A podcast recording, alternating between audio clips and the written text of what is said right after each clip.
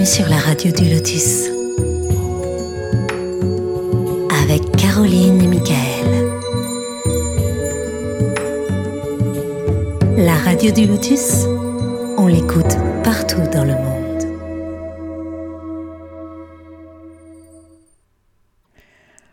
Bonsoir à tous, bienvenue sur la radio du Lotus. J'espère que tout se passe bien chez vous. Pour animer cette émission, je suis avec Mickaël. Bonsoir Mickaël. Bonsoir Caroline et bonsoir à tous, nos amis du Lotus.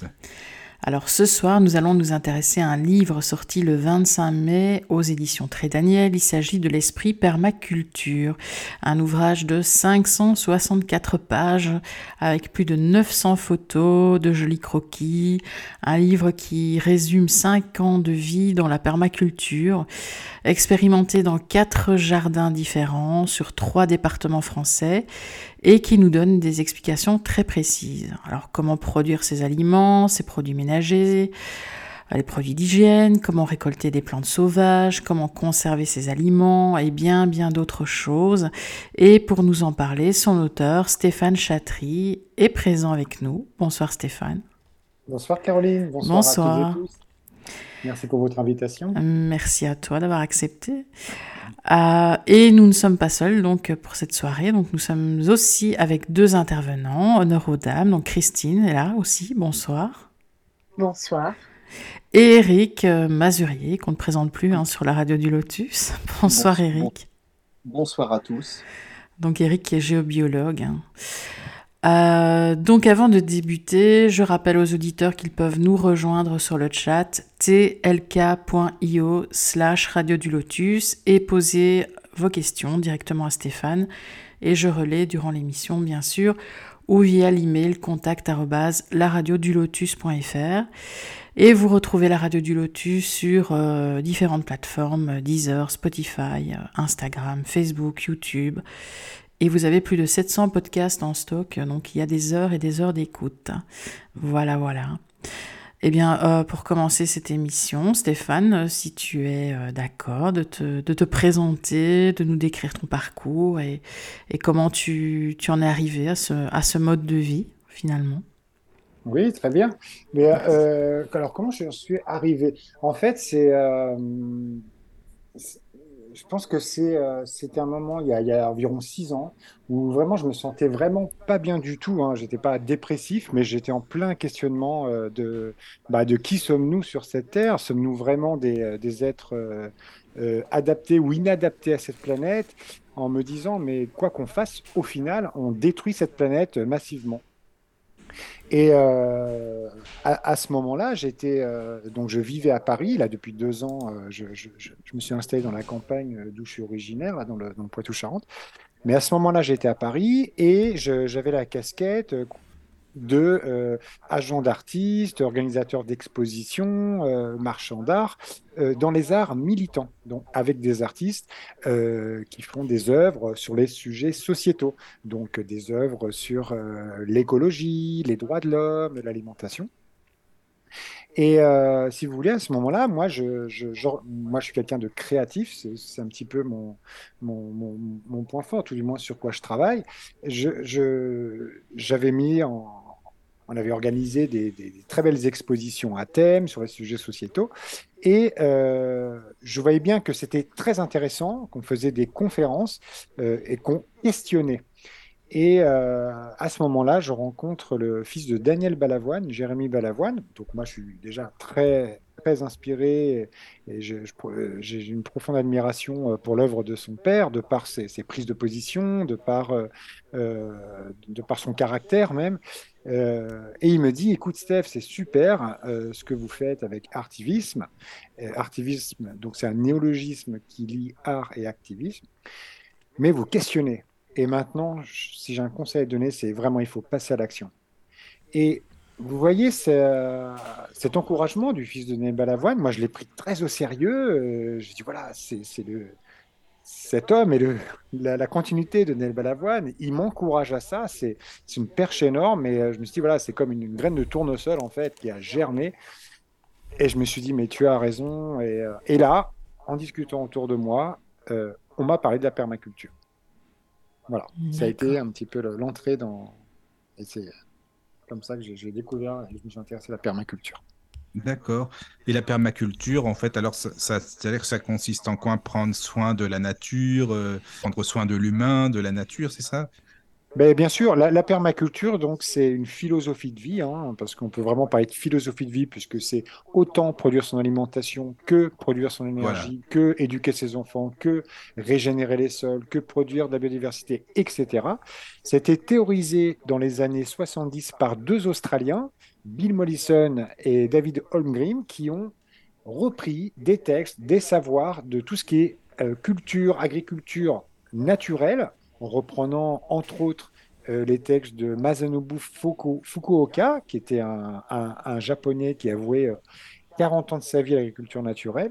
Donc ils auront pris comme ça une multitude de solutions naturelles pour, plutôt que de lutter ou rentrer en guerre contre la nature, bah, de la considérer comme un allié et de collaborer avec elle et rentrer dans une forme progressive d'abondance. Et donc, pour résumer la permaculture, ils ont, en trois phrases, ils sont parvenus à la résumer en trois phrases, en trois piliers. Le premier pilier, c'est prendre soin de la nature. Le second, prendre soin de l'humain. Et le troisième, produire abondamment et partager équitablement. Voilà, les trois piliers de la permaculture. Oui. D'accord. Oui, puis après, c'est vrai que penser aussi aux générations futures pour la planète, c'est important, quoi, voilà, bien sûr. Voilà, c'est cet aspect durable, cet aspect... et puis, développer des écosystèmes, des biotopes qui, d'année en année, vont devenir de plus en plus productifs, de plus en plus abondants. Et c'est là où c'est très intéressant, parce que finalement, c'est une autre voie que celle du potagisme conventionnel ou de l'agriculture intensive agrochimique. C'est vraiment une voie quasi opposée, on pourrait même dire quasi opposée. Oui, c'est vrai. D'ailleurs, je voulais dire, c'est Patrick Baronnet qui a fait la préface de ton livre, qui a créé la maison autonome. Et c'est marrant parce que je l'avais vu en conférence il y a quelques temps, lui en plus. Oui. Et quand j'ai vu la préface, je dis tiens, c'est marrant parce que il avait fait une super conférence. Il est extraordinaire. Très bien. Il est bien, hein, il est vraiment bien. Il est formidable. Il a une approche de philosophe même dans exactement. Ouais. C'est ça. Et c'est une philosophie de vie aussi, hein, de ne pas être dépendant de tout ce que cet État, tout ça, ce qu'on nous propose plutôt pour l'industrie en réalité. Enfin, c'est pas autre chose que ça, quoi. Et ce que j'aime bien, c'est que tu parles beaucoup de partage aussi dans ton livre, justement, partager avec les autres. C'est la base. Exactement. La base. En fait, c'est un livre sur l'autonomie. La permaculture, ça parle principalement de quête d'autonomie, mais à ne pas confondre avec l'autarcie. L'autonomie, c'est du lien social. On voit par exemple une ferme comme la ferme du Bec-et-Loin qui avait été dans le film Demain. Ils ont une production alimentaire qui est colossale.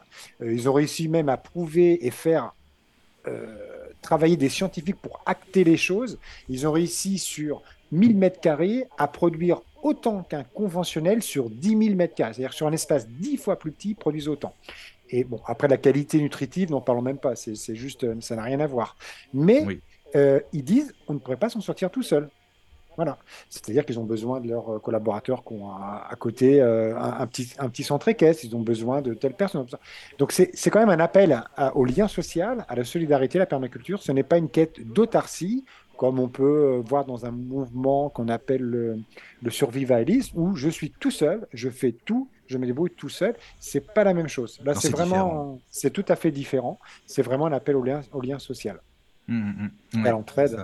C'est ce que je ressens en lisant ton livre, justement. Sur le chat, il y a une question de Guillaume qui demande, donc il dit bonsoir à tous. Bonsoir Guillaume. Alors il demande si c'est lié au véganisme. Absolument pas du tout. Alors moi, en tant qu'ancien citadin, j'ai passé 21 ans à Paris. Moi, je m'étais tourné vers le végétarisme. Donc dans le végétarisme, on a le droit de manger des œufs, on a le droit de manger du laitage, mais on ne mange pas de viande ni de poisson. Moi, j'avais testé ça. Pourquoi ? Je l'ai fait pendant 4 ans.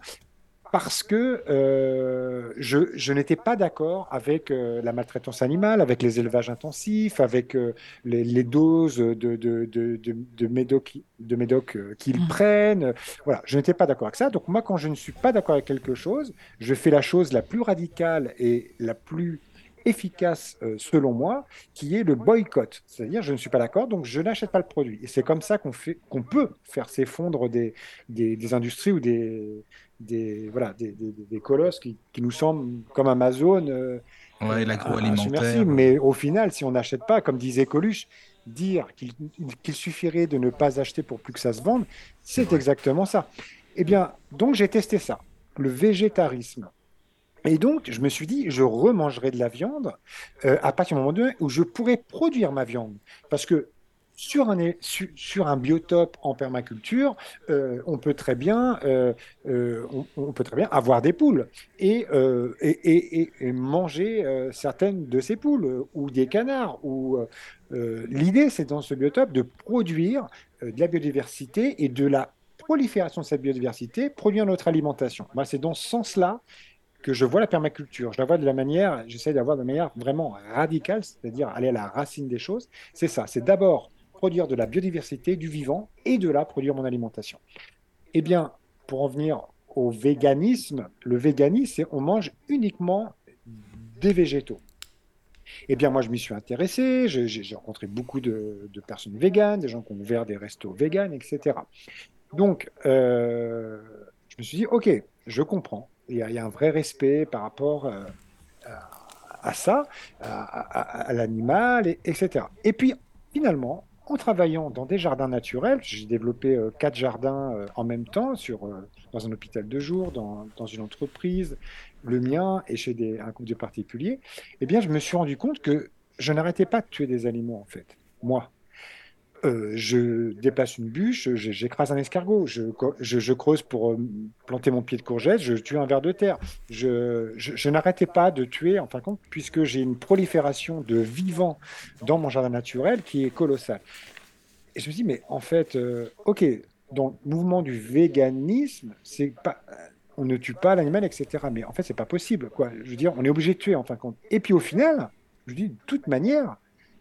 la mort fait partie de la vie, en fin de compte, quelque part, et je vois comment ça se passe c'est quand un insecte décède, on voit des cloportes qui décèdent, et bien ça crée du phosphore, et c'est de ce phosphore que vont se nourrir les plantes, donc c'est la chaîne.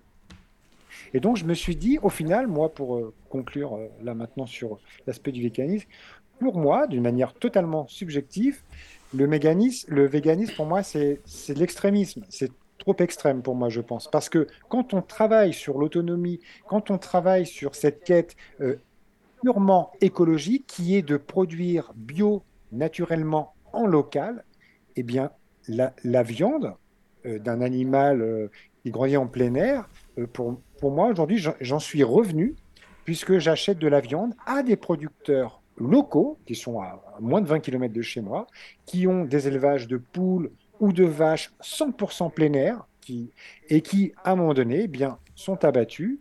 Et après, reste juste l'histoire de l'abattoir qui pose encore problème. Mais j'ai bon espoir que l'abattage à la ferme puisse se démocratiser et que ce soit les professionnels de l'abattoir qui viennent abattre la bête sur place.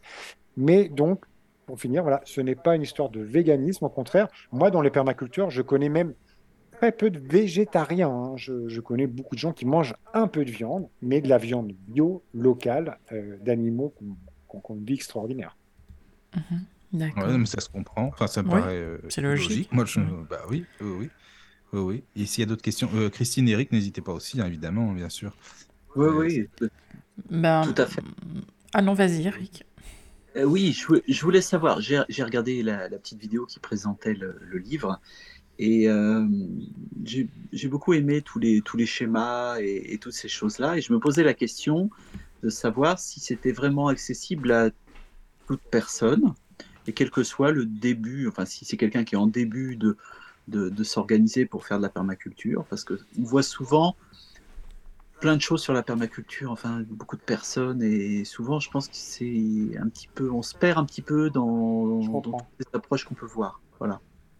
Oui, merci beaucoup pour cette question. Alors en fait, moi déjà dans un premier temps, ça fait que 5 ans que je travaille à temps plein comme ça, avec passion dans la permaculture. Donc j'ai pas une approche d'expert ou de quoi que ce soit. Moi, je me dis simplement, ça peut être chercheur en permaculture, mais voilà. Et le sous-titre du livre, c'est « 100 fiches pratiques pour passer à l'action ». Donc, pour répondre à votre question, c'est un livre très accessible et d'ailleurs qui s'oriente principalement à des gens qui veulent se lancer ou tout du moins qui ont commencé mais qui vont avoir des réponses complémentaires. J'ai pas, donc, il n'y a pas une grande approche scientifique dans mon livre.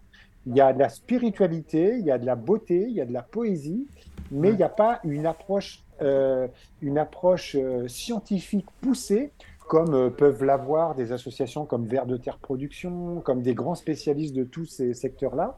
Moi, c'est vraiment un ouvrage pour se lancer. Et ça répond à cette idée, à cette perche tendue ou cette graine que m'a plantée Jérémy Bavin, me disant maintenant, il faut passer à l'action. Et moi, à l'issue de son encouragement, j'ai créé ma chaîne YouTube. Et grâce à ma chaîne YouTube Éthique TV, j'ai rencontré plein de personnes, j'ai rencontré des permaculteurs et ça m'a amené naturellement vers la permaculture. Donc, c'est un livre vraiment en grande partie pour les débutants. Ah, super. Ah oui, moi je confirme, hein. Je suis complètement... Oui, moi aussi, c'est ce que j'aime. Je ne connaissais pas du tout et il se lit, mais vraiment... Alors quand on voit le gros pavé, on se dit « Ouh là là !» mais il se lit hyper facilement. C'est vrai que c'est un gros bouquin par contre, c'est un gros livre. Bah, il est très gros, à notre grande surprise. Bon, c'est presque 2 ans de travail quand même. Quoi, entre la décision et puis entre l'arrivée du bouquin dans les cartons de la maison, il s'est passé 2 ans. Mais je ne pensais pas, même l'éditeur, que ça serait aussi gros. Mais les textes sont quand même un peu gros. Voilà, donc la typo est quand même assez grosse. Elle aurait pu être un peu... Mais moi, j'avais vraiment cette envie d'une lecture facile et très accessible. Et puis, surtout, moi qui suis une personne de l'image, parce qu'à l'origine, quand j'étais jeune, j'étais dans la bande dessinée. Eh bien, il y a cet aspect un peu bande dessinée par toutes ces photos carrées. Et ce sont toutes les photos que j'ai diffusées sur tous mes réseaux sociaux ces 5 dernières années.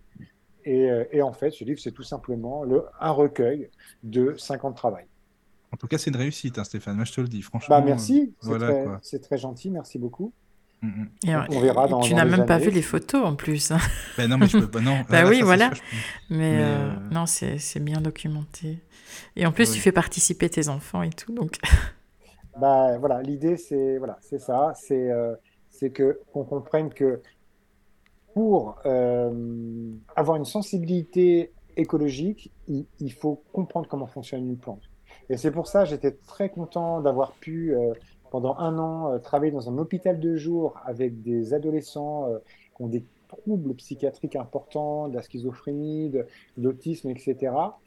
Et de voir chez eux que ça crée quelque chose, de partir de la graine, de la faire germer, d'intégrer le plant dans le jardin, de le soigner, de le faire grandir, de le voir fleurir, de voir son fruit arriver, et ensuite de s'en régaler, et ensuite de conserver les graines et de repartir l'année d'après.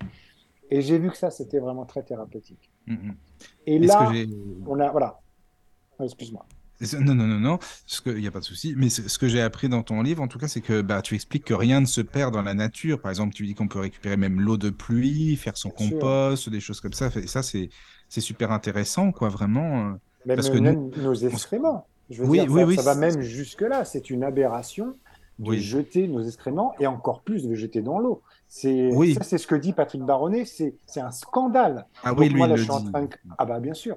Lui, il a des toilettes sèches depuis très longtemps. Oui, et là, moi, je suis en train de créer un modèle de toilettes sèches là, dans ma petite communauté de communes. Là, j'ai créé un groupement d'acteurs et de consommateurs du naturel qui s'appelle les Natureltés, où on référence avec une belle petite carte, jusqu'à 50 km maximum, tous les acteurs qui le veulent du naturel. Et là, on va commercialiser un modèle de toilettes sèches parce que tout ce qu'on prend la nature, forcément, on le redonne à la nature par le compost. Mais déjà, nos excréments et notre urine sont des puces. Ce n'est pas de la merde, c'est du terreau horticole au bout de 2 ans. Ce n'est pas de la pisse, c'est un engrais dilué à 10-20% extraordinaire. Donc, quand on prend conscience de tout ça, on fait « Waouh !» C'est merveilleux. On n'est pas un élément de la nature, on est la nature. On est un élément de la nature. C'est un rappel à l'ordre, aux vraies valeurs.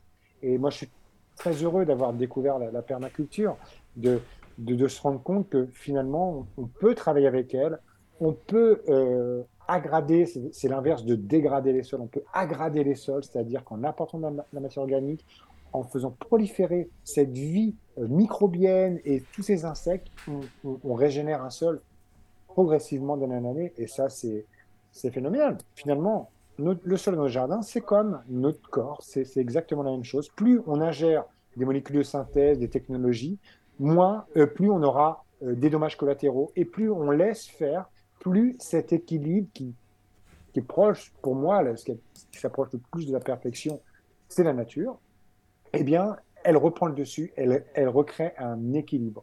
Oui, ça c'est vrai. On voit bien que dans la nature, quand il y a des déséquilibres, c'est parce que l'humain est venu intervenir.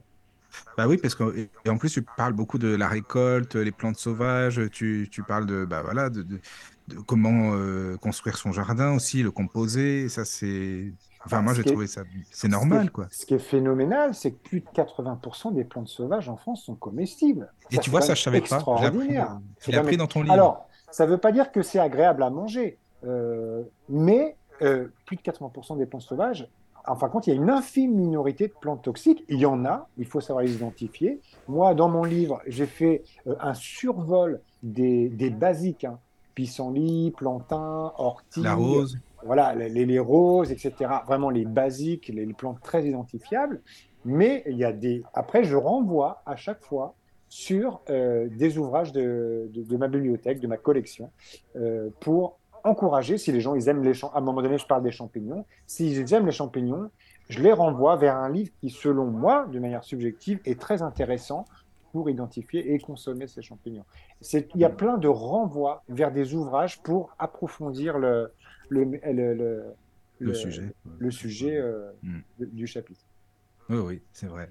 Je ne sais pas s'il y a des questions sur le chat, Caro ou Christine. Pour l'instant, Eric, pas, mais moi, je tenais à dire que j'ai vu le croquis à la page 126. Et c'est dingue de se dire que ton jardin fait 900 mètres carrés, c'est bien ça? Oui. Et que tu es parti à la base avec 2 noyers?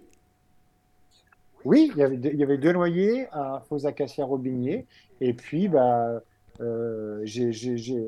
j'ai commencé... En fait, voilà, là on peut parler, si vous voulez, du design, c'est-à-dire de l'aménagement de notre jardin, de notre biotope, de ce qui peut devenir une forêt comestible. Moi, c'est sur ça que je travaille. La permaculture, c'est aussi beaucoup le concept de la forêt comestible, c'est-à-dire on mélange les arbres fruitiers avec les plantes médicinales, on laisse plein de zones sauvages pour laisser proliférer les plantes sauvages, et on va y retrouver, par exemple, un plan d'eau, une mare. Moi, je fais toujours une mare, parce que j'apporte l'eau. Ouais, tu disais ça, voilà, une mare dans le jardin. Oui, c'est toujours, ça. J'apporte l'eau, et ensuite, on va y greffer nos zones de culture, etc. Alors, l'idée... Vous me coupez si vous avez des petites questions du chat... Non, t'inquiète pas, Stéphane, c'est bon, vas-y. L'idée est ce qui est... très réjouissant et ce qui est très encourageant, parce que quand on voit, par exemple, mon jardin, moi, ça fait 5 ans que je le travaille. Donc aujourd'hui, il est luxuriant, il a un esthétisme qui est très agréable, parce que ça fait 5 ans. Mais c'est pas parce on s'est dit, bon, j'arriverai jamais, bon, il est chouette son jardin, mais je pourrais jamais, c'est trop, comment il a fait pour faire autant de choses? Comment fait-on pour faire un jardin résilient, tout du moins pour tendre vers les résiliences? Eh bien, ça commence déjà, si on peut, par ne rien faire. C'est-à-dire que vous avez un terrain de 100 mètres carrés, 300, 500 mètres carrés, peu importe. Vous venez d'emménager, vous dire, moi, j'ai envie de travailler sur mon autonomie, de maximiser d'année en année. Ça se fait, c'est une évolution progressive. Moi, je la ferai, cette évolution, j'ai bon espoir d'évoluer jusqu'à ma mort, en fait. Progressive. Eh bien, déjà, ce qui est chouette, si c'est possible, c'est la première année de ne rien faire pour voir vos terrains durant les 4 saisons. Bah oui, ce que ça donne sur les 4 saisons. Bon, et bien, en pleine pluie, et bien, on va se rendre compte que là, il a fait très froid, il y a de la gelée, bah, c'est marrant parce que dans cette zone-là, j'ai pas été gelé au sol. Tiens, c'est intéressant comme information. On a eu des fortes pluies pendant 1 semaine, et bien, alors là, c'est une inondation pas possible, alors que là-bas, je suis très bien. Tiens, bah, ça, c'est encore une information. Grosse tempête, prise au vent, on voit que j'ai un courant qui traverse à cet endroit mon jardin, bah, peut-être que j'évite, ou alors il faudra acheter un barrage, faire une haie de biodiversité pour casser cette prise au vent. Et au moins, vous allez récolter des informations sur votre terroir pendant 1 an, sur les 4 saisons. Ce qui va vous permettre déjà, parce que l'idée, c'est de composer avec le vivant, de composer avec la nature, c'est pas de rentrer en guerre contre elle. Donc, ensuite, la première année, on fait de l'observation si on peut, et la deuxième année, on va commencer à mettre la première pierre à l'édifice. Ça peut être par exemple une mare. Moi, j'encourage à mettre une mare. Donc, on crée une mare comme on le veut. Moi, je décris plusieurs systèmes pour faire de la mare dans le bouquin. Voilà. Par exemple, on creuse un trou assez profond. C'est bien d'aller jusqu'à 1 mètre parce que plus votre mare sera profonde, moins il y aura de l'évaporation, plus il y aura de la vie dans cette mare, etc. Vous la faites de la taille que vous voulez. Plus elle sera grande, mieux ce sera. Moi, je la connecte. Je vous ai, dans le livre, montré un exemple de comment connecter votre mare à un hangar, à la gouttière d'un hangar que j'ai à côté. Et du coup, j'ai connecté même 2 mares à la suite. Donc, c'est-à-dire que je récolte l'eau quand il pleut, elle tombe dans un grand bac. Voilà. Ce bac, il a un trop-plein. Donc, quand il pleut, l'eau monte.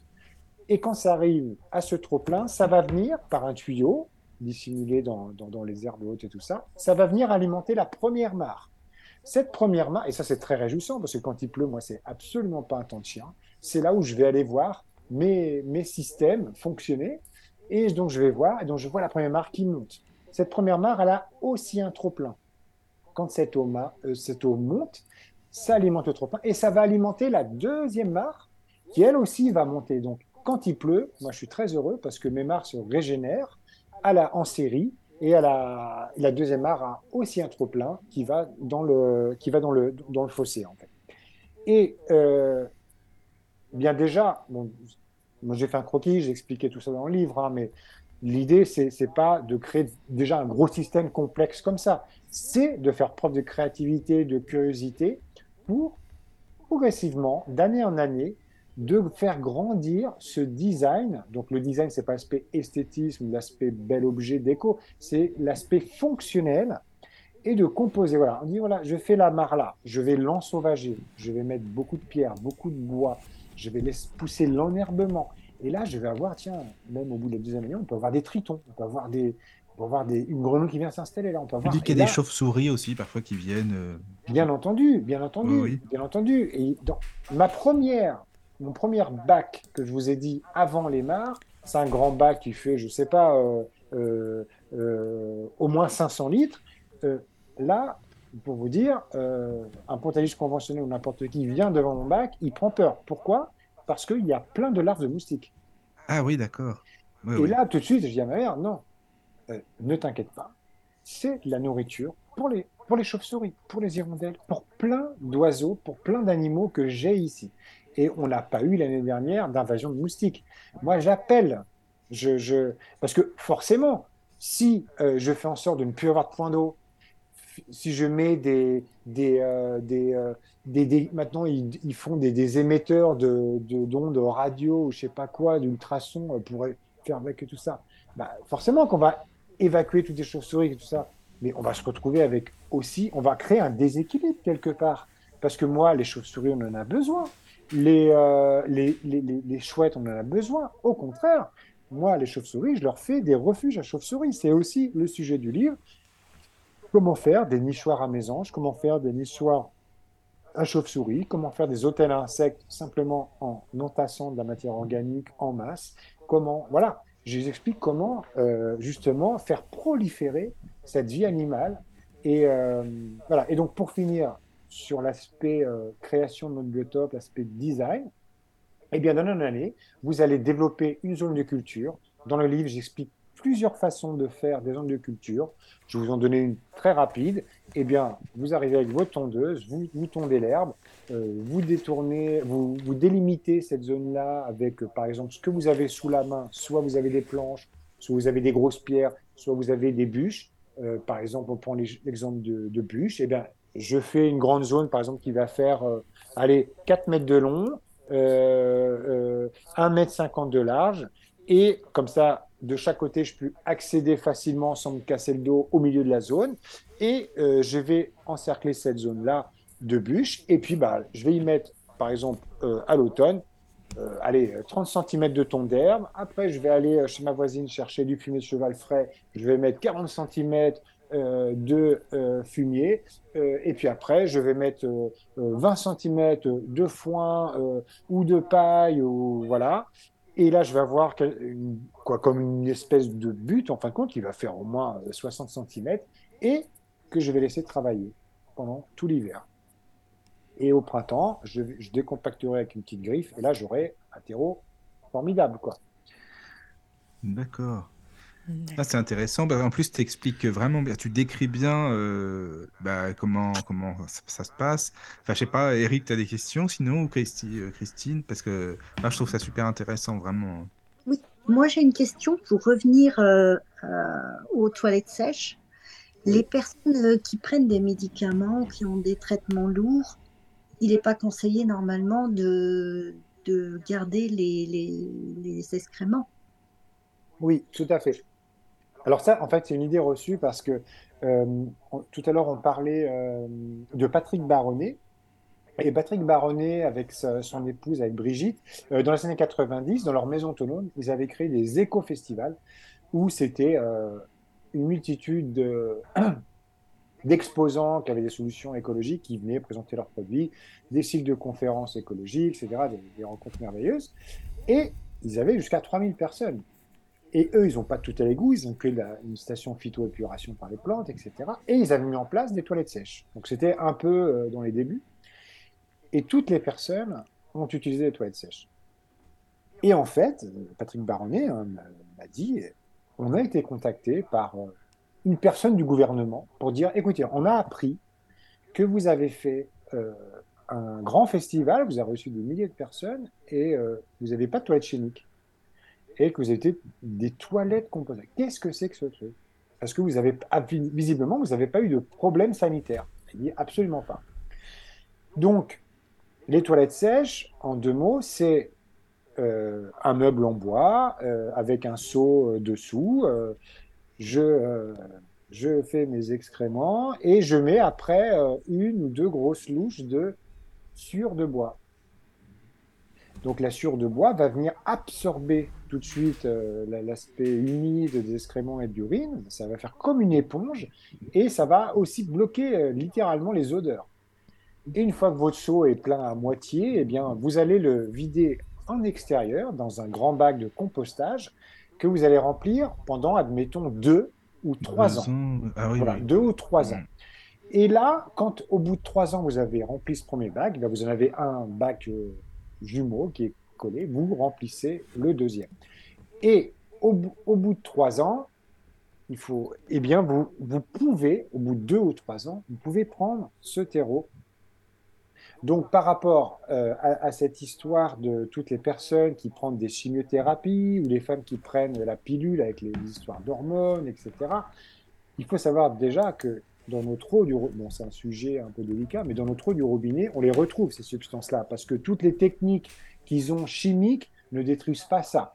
Donc, moi, c'est pour ça que je partage aussi dans mon livre un système radical de filtration d'eau par de l'argile et du charbon actif, qui est le British Berkeley Filter, qui est l'origine du filtre à gravité Berkeley, qui est encore plus efficace. Eh bien, au bout de 3 ans, ces molécules de synthèse se dissoutent quand même.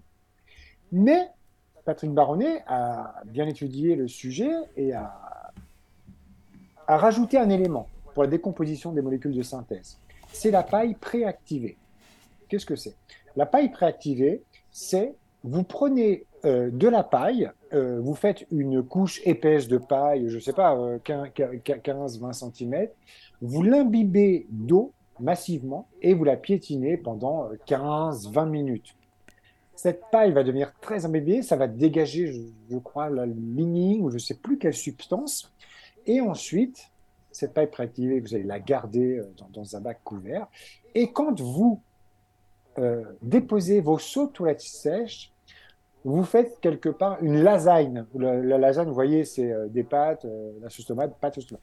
De temps en temps, vous allez mettre par-dessus une couche de paille préactivée. Et ensuite, pendant un jour ou deux, vous remettez votre compote de toilette. Et ensuite, vous remettez une couche de paille préactivée. Et alors là, ça active la décomposition des molécules de synthèse et ça active la fermentation, la décomposition. Et là, il m'a dit, Patrick Baronnet, là, vous êtes sûr de dissoudre totalement toutes ces molécules qui peuvent poser un problème ou qui peuvent au moins nous questionner. D'accord, merci. D'accord. Je voudrais savoir, est-ce qu'il y a des études qui ont été faites sur ce sujet ? Oui, Patrick, moi, il ne me les a pas transmises, mais il avait dit qu'il y avait eu un rapport qui avait été fait sur ce sujet-là, sur l'accélération des... Parce que si vous laissez peut-être 3 ans, au bout de 3 ans, ça reste vraiment un terreau complètement décomposé, complètement apparemment neutre de tout... Bon, après, vous savez que maintenant, on a du glyphosate dans l'eau de pluie, que de toute manière, la terre est ronde. Donc, moi, je avec tout ce qui nous balance sur la gueule, excuse-moi. Mais bon, je sais que de toute façon, même si moi, dans mon jardin, je suis sûr qu'il y a quand même des pesticides. Bah ça, oui, c'est clair, ça. Qu'il y a quand même des insecticides. C'est dans l'air, c'est partout.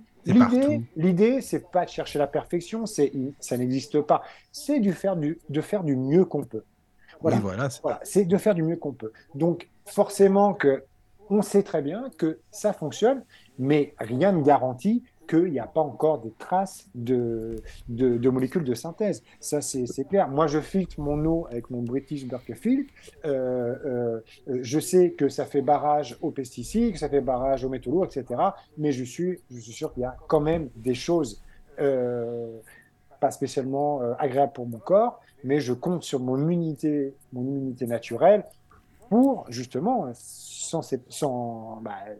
me nettoyer, quoi. Mais on est dans un monde maintenant où, quand même, la pollution est massive. C'est ça, partout, quoi. En fait, donc, oui, malheureusement, c'est ça. C'est ce que disent les gens quand on essaie de démocratiser le bio. On dit, oui, mais tu vois, mais il y a quand même ici. Oui, mais c'est le moins pire, en fait. C'est le moins pire. Bah oui, et puis si on fait rien, évidemment, forcément, on peut dire ça, quoi. On peut dire tout ce qu'on veut, quoi. Et de toute manière... Voilà. Hein, ce qui est très encourageant, c'est qu'on a pu voir pendant le Covid Circus, pour moi c'était une grande blague cette histoire, à quel point la nature, humaine, si tu connais, la nature s'est régénérée en un mois. Ça a été phénoménal. À Venise, ils ont revu, l'eau s'est éclaircie parce qu'il n'y avait plus tout ce bal épouvantable des bateaux, ont revu des espèces, des poissons qu'ils avaient pensé avoir disparu.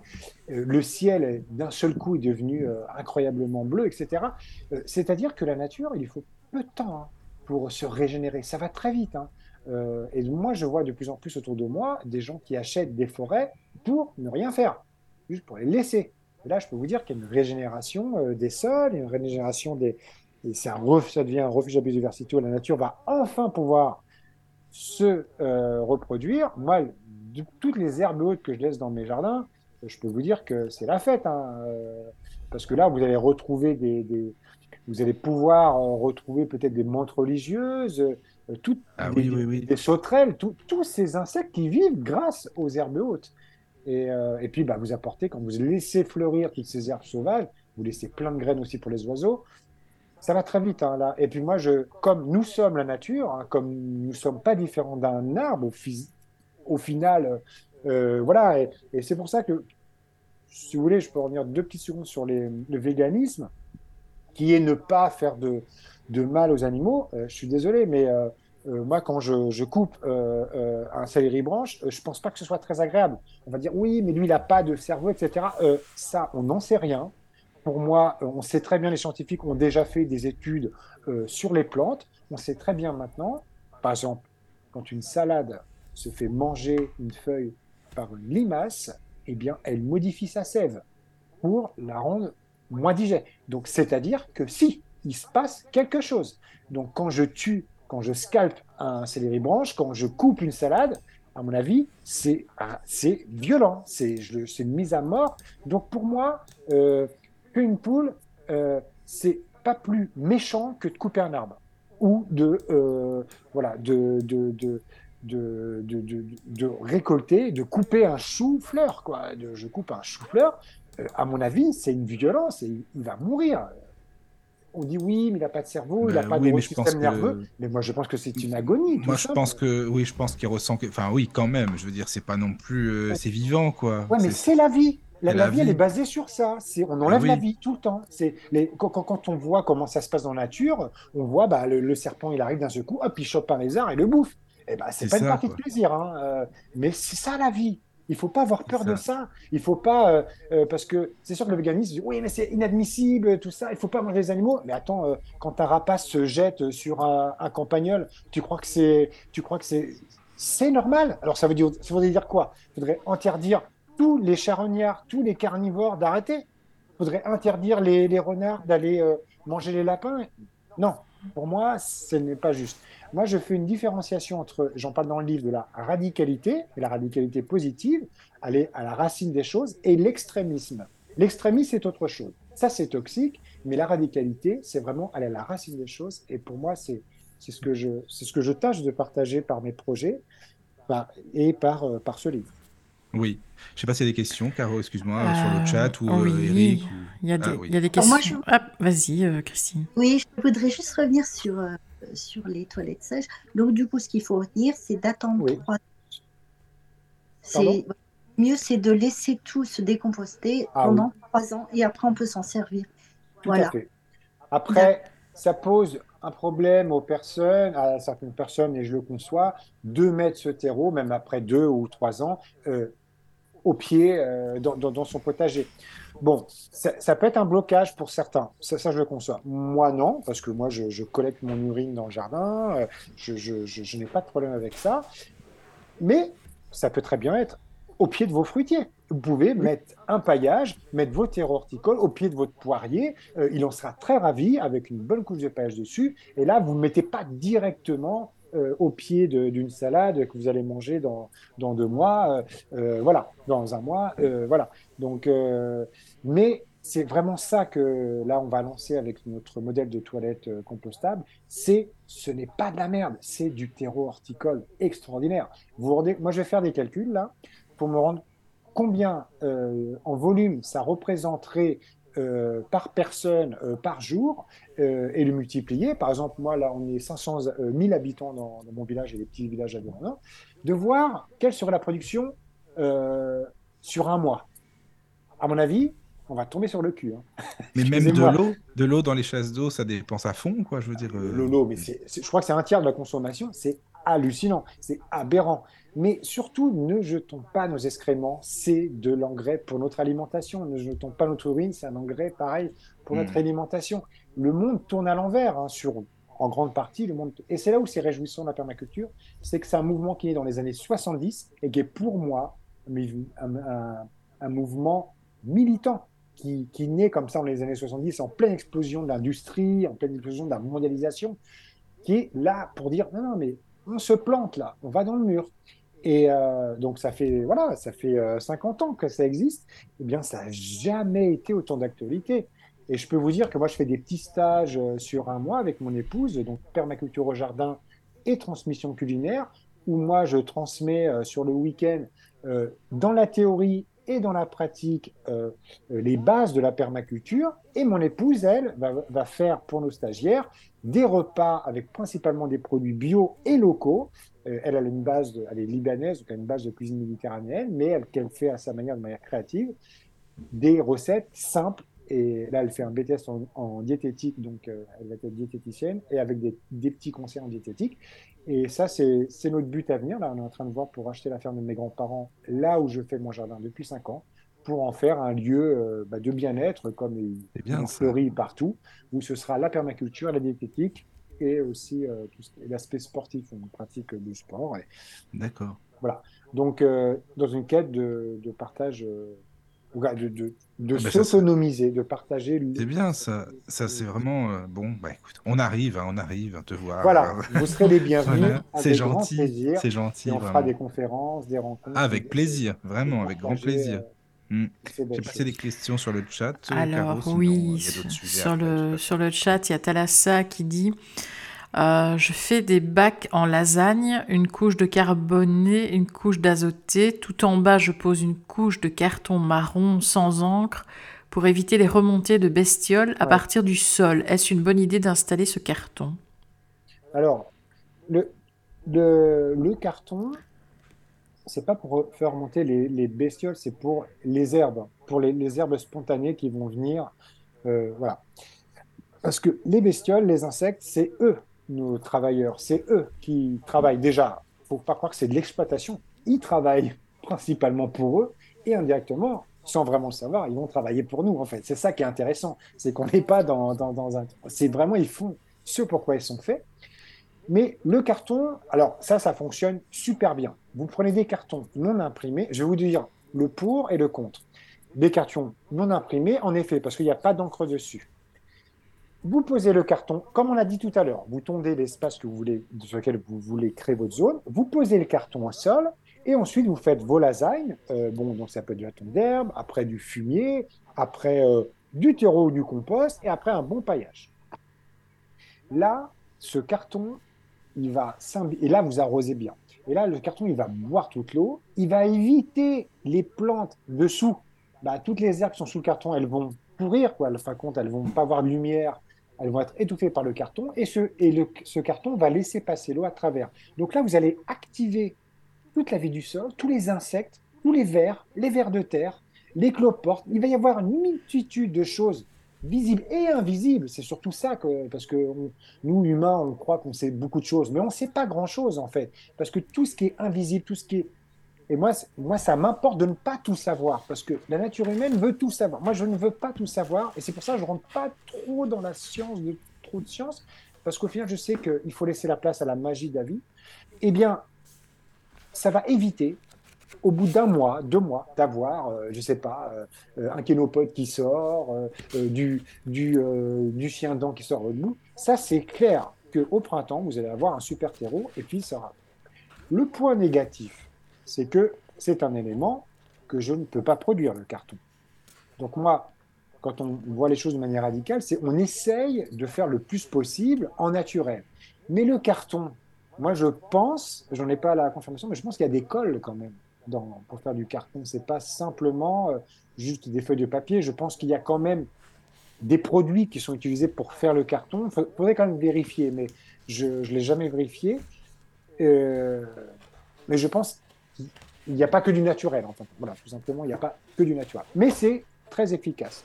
Et moi, je l'ai fait avec carton, mais je fais sans carton. Et ça fonctionne. Après... comme je vous dis, là, ce que vous allez avoir 4-5 mois après, ça va être une terre assez décompactée. Donc, les herbes envahissantes, les herbes sauvages, vous allez très facilement pouvoir les arracher.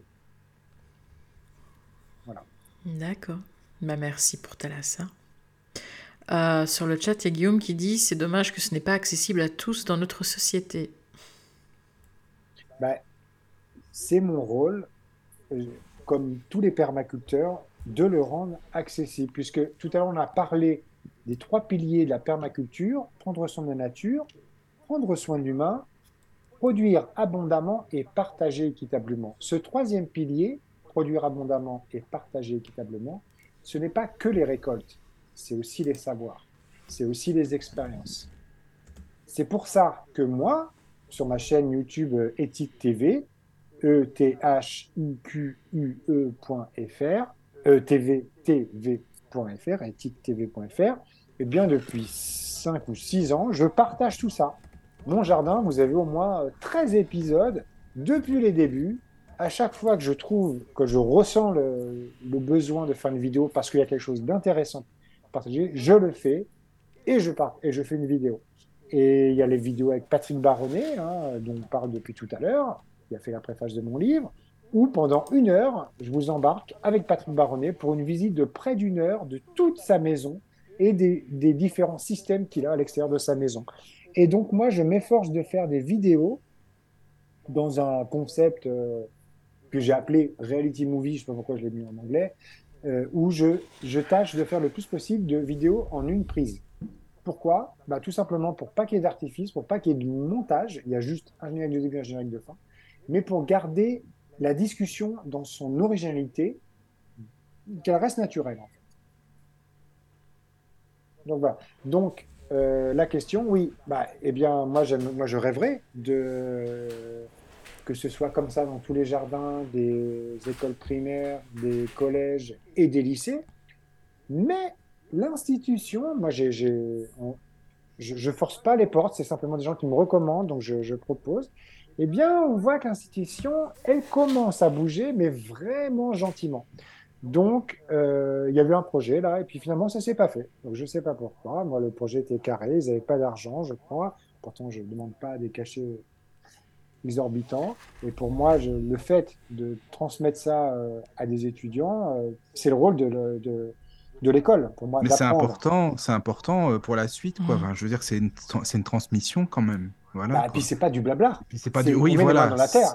On peut montrer des livres, on peut faire des trucs, machin truc. Mais là, c'est non. Vous venez, il pleut, mais c'est pas grave. On doit planter notre pommier, notre poirier. On y va. C'est ça la réalité de la vie. C'est ça, oui. Et donc c'est là où on apprend à être écologiste, apprendre comment fonctionne la nature. Et puis, même dans les lycées, dans les établissements scolaires, on a des cantines. Je comprends pas pourquoi les jeunes apprennent pas à cuisiner, purée. Et pourquoi ils apprennent pas à faire pousser leur nourriture, pourquoi ils apprennent pas à cuisiner. C'est pour moi, il y a tout. Il y a les espaces verts, etc. Donc, pour moi, c'est la base de la vie, c'est ça. Et donc, on est encore dans un vieux système bien archaïque. Et ça se fait dans les écoles alternatives. Donc, moi, j'ai réalisé un film qui s'appelle « Tous résistants dans l'âme » avec le docteur Louis Fouché, qui est un film long-métrage de 2h15 qui est actuellement en salle depuis 7 mois. Donc, pas dans toutes les salles, dans les cinémas qui veulent accueillir, qui est en général porté par des collectifs qui se mettent en marche pour que Tous résistants dans l'âme soit diffusé. Et c'est un film qui vous présente la permaculture au sens holistique. On est allé à la rencontre de 25 personnes et on fait un survol de la production alimentaire, de la semence reproductive, des écoles alternatives, des monnaies locales, de la santé intégrative, voilà, des sujets vraiment qui nous importent vraiment. Et on est allé voir des gens, mais uniquement en France. C'est dans la dynamique du film Demain, mais c'était pas pour faire un volet comme Demain. Moi, je l'ai fait tout naturellement avec Louis Fouché, parce que c'est lui comme moi, on est dans la permaculture, et donc du coup, on est allé voir ceux qu'on aime. En grande partie, moi, c'est des gens que j'avais déjà filmés avec Éthique TV, et c'est un film hip. Donc c'est là où c'est novateur par rapport à la période qu'on vit, c'est un film positif, de bonnes nouvelles. Et je peux vous dire, là on est peut-être à, je sais plus, 16 ou 17 000 spectateurs, on a rempli 51 salles, on a 140 projections, à chaque fois c'est des ciné-débats, donc ensuite moi ou Louis ou d'autres personnes du film se déplacent pour faire des débats. Et là, je peux vous dire que c'est hyper contagieux et c'est hyper réjouissant. Les gens ressortent hyper régénérés. Tant mieux. Ça, ouais. Mais c'est ça la permaculture. Donc moi, avec mes petits moyens, mes différentes actions, mon livre là dont on parle, ce film Tous résistants dans l'âme. Donc avant le film, j'avais déjà fait un livre avec le docteur Louis Fouché qui s'appelle Tous résistants dans l'âme. On parle aussi de permaculture humaine. Et bien on essaye d'essaimer le message, l'essaimage, vous voyez l'image de l'essaimage, on essaye d'essaimer le message du mieux qu'on peut, parce qu'on voit que là-haut, nos autorités, nos pseudo-dirigeants, eh bien, ne font rien, quoi, quasiment rien. Parce que moi, dans ma campagne, là, dans la Vienne, c'est hallucinant qu'ils nous interdisent d'arroser les potagers, interdiction d'arroser les potagers, qui nous disent, et moi dans ma région, là, il a plu 3 fois plus que l'année dernière sur la même période, qui nous disent, il y a une sécheresse, elle est asymptomatique. Attendez les gars, là, vous me dites quoi là ? Ça veut dire que l'eau qui tombe, elle mouille pas ? C'est quoi ? Elle est asymptomatique, donc interdit. Mais par contre, autorisation pour les grandes cultures agrochimiques qui ont des forages d'arroser leur maïs, une plante totalement inadaptée à la région, à midi, en plein cagnard. Oh, mais donc, ça, c'est le business, là, tu sais. C'est le business. Donc, c'est-à-dire que si ces gens avaient œuvré pour le bien des Français, avaient un soupçon de conscience écologique, eh bien, ce serait tout l'inverse. Ils nous encourageraient à arroser nos potagers pour produire en local. Il n'y a pas plus radical, il n'y a pas plus écologique que de produire son alimentation au pied de sa porte. Ils nous encourageraient, ils nous donneraient peut-être même des aides, comme ils font pour les méga-bassines, puisqu'ils financent à hauteur de 70% les méga-bassines, qui est une aberration absolue de prendre une nappe phréatique souterraine, de l'extraire, de la mettre sur une bâche plastique en extérieur. Entre l'évaporation du soleil, l'évaporation du vent, c'est un carnage. Eh bien, il nous encouragerait à avoir des cuves souterraines pour récupérer ces dizaines de milliers de litres d'eau qu'on a tout l'hiver et qu'on envoie dans les gouttières ou pire dans le tout à l'égout. Il nous encouragerait à tout ça. Il nous encouragerait à faire des toilettes sèches pour économiser au moins 30 à 40% d'eau de la maison. C'est ça. Mais ce n'est pas leur avantage. Tu sais, ça ne va pas dans le sens de l'économie, de tout ça. Donc, on appelle, nous, avec la permaculture, à la décroissance. Mais ce n'est pas retour à l'âge de pierre. Si vous voulez, dans mon film « Tous résistants dans l'âme », on est allé voir un Earthship. C'est une maison écologique 100% autonome et déconnectée des réseaux, qui produit son électricité, qui recycle son eau plusieurs fois, et qui est un concept d'un Américain, qui est une maison tout en longueur,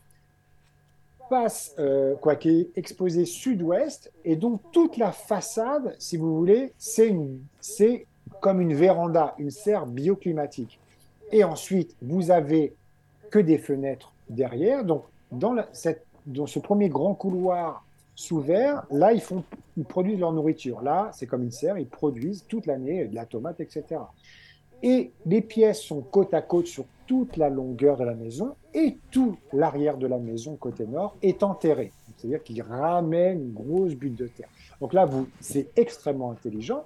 Vous bénéficiez de la géothermie, vous bénéficiez comme d'une maison troglodyte, vous bénéficiez du soleil qui chauffe votre maison. Et là, ils produisent avec des panneaux solaires leur électricité et ils récoltent sur 300 mètres carrés de toiture des dizaines de millilitres d'eau toute l'année. C'est une claque. Oui, moi, quand je l'ai visité, c'est une claque totale. Et en plus, la maison, quand vous êtes là-dedans, c'est du torchis, c'est en matière laine de chanvre, etc. Qui est nue toute l'année, avec dessous, c'est du verre concassé, fondu, je ne sais plus quoi. Après, je ne sais plus que des matériaux. C'est naturel, quoi. Tout naturel, hyper intelligent. Et ben, quand vous êtes dans cette maison, déjà, il y a un taux de luminosité qui est extraordinaire. Vous prenez une claque. Putain, mais comment ça se fait qu'il n'y en a que 1000 dans le monde, quoi. Et ça marche aussi bien au Canada, en Afrique, en France. C'est hallucinant. Et je crois même que l'architecte de cette maison-là a perdu son accréditation architecte parce que c'est inadmissible. Et c'est ça qui est intéressant. Et moi, maintenant, de plus en plus, quand je vois que nos dirigeants, quoi, je pense qu'on est clairement sous un régime totalitaire, un déferlement totalitaire tout du moins, interdisent une chose, il faut s'y intéresser. Parce que ça veut dire que là, on va vers une autonomie. On enlève des produits. Et il y a beaucoup de choses comme ça, comme l'argent collégial, il y a plein de choses comme ça. Je me dis, attention, ils sont en train d'interdire ça. Donc, voilà. Et dans mon film, on parle du purin d'ortie qui, dans les années 80, avec Bernard Bertrand, il y avait une vraie volonté du pouvoir à interdire ce qui était potentiellement toxique. Et donc, à l'époque, les médias n'étaient pas pieds et mains liés par leurs annonceurs comme aujourd'hui. Donc, ils ont gagné. Ils ont créé les Amis de l'Ortie, la presse a récupéré le sujet et finalement, l'interdiction a été levée. Et donc, aujourd'hui, on peut vendre en jardinerie des purins d'ortie. Mais tous les autres purins, prêles, consoules, bourraches, sont toujours interdits. Donc, c'est-à-dire que quand ils interdisent un truc, c'est que ça marche, en fait. Et moi, du coup, j'y vais. Comme je sais qu'ils avaient voulu interdire ça, ben je l'ai utilisé. Et ben c'est extraordinaire. C'est extraordinaire. L'ortie, c'est une plante qui pousse en abondance totale. Dès que vous avez un sol un peu riche, un peu lourd, un peu azoté, vous allez pouvoir faire un engrais extraordinaire qui est le purin d'ortie, qui va être un répulsif aussi si vous avez trop une invasion de pucerons sur une plante, etc. Mais surtout, quand vous arrosez avec du purin d'ortie dilué avec de l'eau, vous allez booster votre immunité. Ah, tiens. Parce que c'est très riche. Ah bah tiens, c'est comme si moi je mange des bons fruits. Quand je booste mon immunité, bien sûr. Ben une plante, c'est pareil. Vous pouvez lui booster son système immunitaire. Et vous allez apporter plein de nutriments.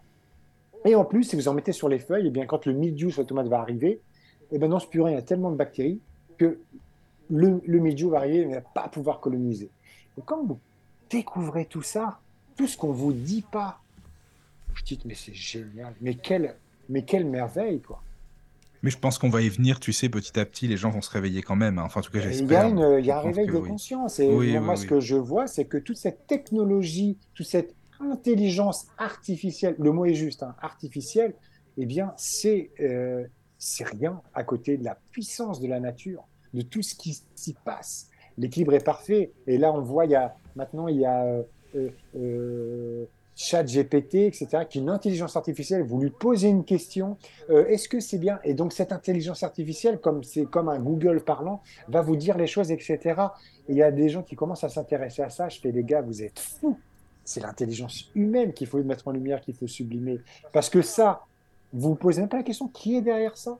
Ni finance cette intelligence artificielle. Et si à un moment donné, cette information sur le plan d'ortie veut l'enlever, ils vont enlever cette brique, il l'enlèvera. Et tu te feras piloter comme sous Waze ou comme avec un GPS, et tu ne connaîtras même plus les rues et les régions que tu visites, tu seras juste piloté par ce système. Donc il faut revenir. Donc moi, j'ai une série, une playlist déconnexion, désintoxication du numérique et de l'intelligence artificielle. Hein. Donc moi, ça a commencé par supprimer mon abonnement Amazon, supprimer mon abonnement Netflix, supprimer mon abonnement Deezer et de composer une bibliothèque dans laquelle j'ai aussi, donc c'est une médiathèque, j'ai aussi mes DVD, j'achète des DVD d'occasion extrêmement intéressants. J'essaye de trouver les romans. Par exemple, j'ai trouvé le roman des oiseaux d'Hitchcock, donc le roman original, et j'ai mon film d'Hitchcock à côté. Et à côté, j'ai trouvé à pas cher une super platine vinyle, et là, je me fais plaisir, j'achète des vinyles qui ont 50 ans. Ah, moi, je suis à fond aussi, c'est bien. Mais c'est ça le monde de demain. Mm-hmm. C'est on va revenir à l'objet, on en aura beaucoup moins, et on va se déconnecter progressivement de tout ce système artificiel. Ah bah ça tombe bien, tout ce qui est artificiel, il faut qu'on l'élimine en fin de compte. Il faut qu'on revienne réel à la nature. Donc c'est génial. Mm-hmm. Alors, par contre, il y a deux questions de Florence. C'est pour savoir si tu pourrais nous parler de ta serre, parce que tu dis que tu as une serre dans laquelle tu as des tournesols, des concombres, des patates, enfin voilà, des cornichons, et tu dis que c'est plus rapide. Enfin, est-ce que tu pourrais nous expliquer ? Et enfin, ça fait partie de la première question. Et on va continuer après. Alors, je te laisse. Deux mots sur la serre. Donc là, c'est drôle que tu me parles de ça, parce que c'est. Pour moi, quand je fais une visite de mon jardin, je dis voilà, je vous amène vers ce qu'il y a de plus artificiel. C'est ma serre, parce que là, c'est pas naturel. C'est une structure en tube avec une grande bâche plastique. Donc là, on se dit waouh, il est beau l'écolo avec sa bâche plastique. Ah ouais, avec sa serre, qu'est-ce qu'il nous fabrique ? C'est vrai, qu'est-ce qu'il nous fabrique ? C'est pas écolo. c'est 80 mètres carrés de plastique. Mais où allez-vous, machin. Bon, ok. Tout à l'heure, on a dit, on sera jamais parfait. Ce qu'on essaye de faire, c'est de faire du mieux qu'on peut. Moi, cette bâche plastique, c'est une bâche d'un maraîcher que j'ai achetée sur un site, Serre en direct pour le citer, où il y a serrevaldeloire.com, etc. C'est une serre de professionnels en maraîchage. Elle n'est pas très grande, elle fait 50 mètres carrés, ce qui est déjà grand et suffisant pour une production familiale. Vous avez 2, 3 enfants, ça peut être très intéressant, 50 mètres carrés, c'est bien. Cette bâche, théoriquement, s'il n'y a pas une catastrophe climatique, je sais pas, elle pourrait me durer 10-15 ans. Bon. L'idée, c'est d'utiliser le moins de plastique possible. Il y a plein de choses, moi, où je n'utilise pas de plastique. Dans mon frigo, je recycle des bocaux en verre, et ça, je le partage aussi dans le livre, pour mes aliments. Je n'ai pas de boîte Tupperware, j'essaie d'éliminer le plastique ailleurs. Là, pourquoi j'accepte cette bâche plastique ? Parce que dans la permaculture, on va apprendre qu'il ne faut pas mettre tous ses œufs dans le même panier. Ah, mais alors qu'est-ce que vous voulez dire par là ? Eh bien, je fais de la culture sous bâche et je le fais de la culture en extérieur. Ce qui me permet, pour répondre à la question, en effet, dans cette serre, eh bien, les plants qu'on va y mettre, les tomates, les poivrons, les aubergines, toutes ces plantes un peu tropicales, qui ne sont pas du tout originaires de France, eh bien, de démarrer plus tôt. Et en plus, de produire même plus tard. C'est-à-dire qu'on va pouvoir avoir des tomates jusqu'en novembre. On va pouvoir manger des tomates, admettons, de fin juin jusqu'en novembre. Bon, très bien. Ce qui ne va pas être le cas si on est en extérieur. À part si on est dans le sud de la France, tout dépend du climat. Mais la serre nous permet quand même de produire plus rapidement. Après, se pose la question du goût, des valeurs nutritionnelles, etc. Des personnes pointues en permaculture, on dit non, ça ne change pas le goût. Moi, je pense que ça change le goût quand même. Pourquoi ? Parce que on met ce film plastique entre le ciel et cette plante. Automatiquement, ça change quelque chose. Automatiquement. Bah, moi, je pense aussi, enfin, il y a quelque chose entre eux quand même, quoi. Ouais, donc il y a quelque chose d'entre eux, on est d'accord. Oui. Donc, ça change. Mais je prends le parti de dire, c'est pas grave, ça va me produire quand même plus de tomates. Et puis, admettons, si j'ai une grêle forte, grosse comme des balles de ping-pong, là, eh bien, mes tomates extérieures, elles vont tous y passer pratiquement. Et ma serre, peut-être qu'elles en sera sorties. J'aurais pas mis tous mes œufs dans le même panier. Après, c'est un investissement. Moi, cette serre, ça m'a quand même coûté 1 400 €, mais les tubes, c'est à vie. Et cette bâche qui va durer 10, 15 ans, moi j'ai un ami chez qui je bossais en maraîchage à Paris, qui a la même depuis 20 ans. Mais elle est très verte, de temps en temps, elle est fragile, mais ça fait 20 ans. Donc, de temps en temps, il passe un grand balai dessus pour le nettoyer, etc. Mais ça fait 20 ans. Donc, la question, c'est est-ce que les bâches d'aujourd'hui, dans les années 2000, quoi, de 2023, est aussi solide que celle dans le début des années 2000, je n'en sais rien. Mais on fait du mieux qu'on peut, et la serre, voilà, c'est ça. Donc moi, déjà, j'ai, comme à mon habitude, j'ai fait une mare au milieu de ma serre, à cheval entre l'intérieur et l'extérieur, toujours pour apporter de l'eau à la biodiversité. Donc c'est-à-dire que moi, j'ai une serre, j'ai une mare intérieure-extérieure pour dire à mes pollinisateurs, restez là, vous avez tout ce qu'il faut. Et les oiseaux qui sont derrière, restez là, vous avez tout ce qu'il faut. Et donc en fait, chacun y trouve son compte, quoi.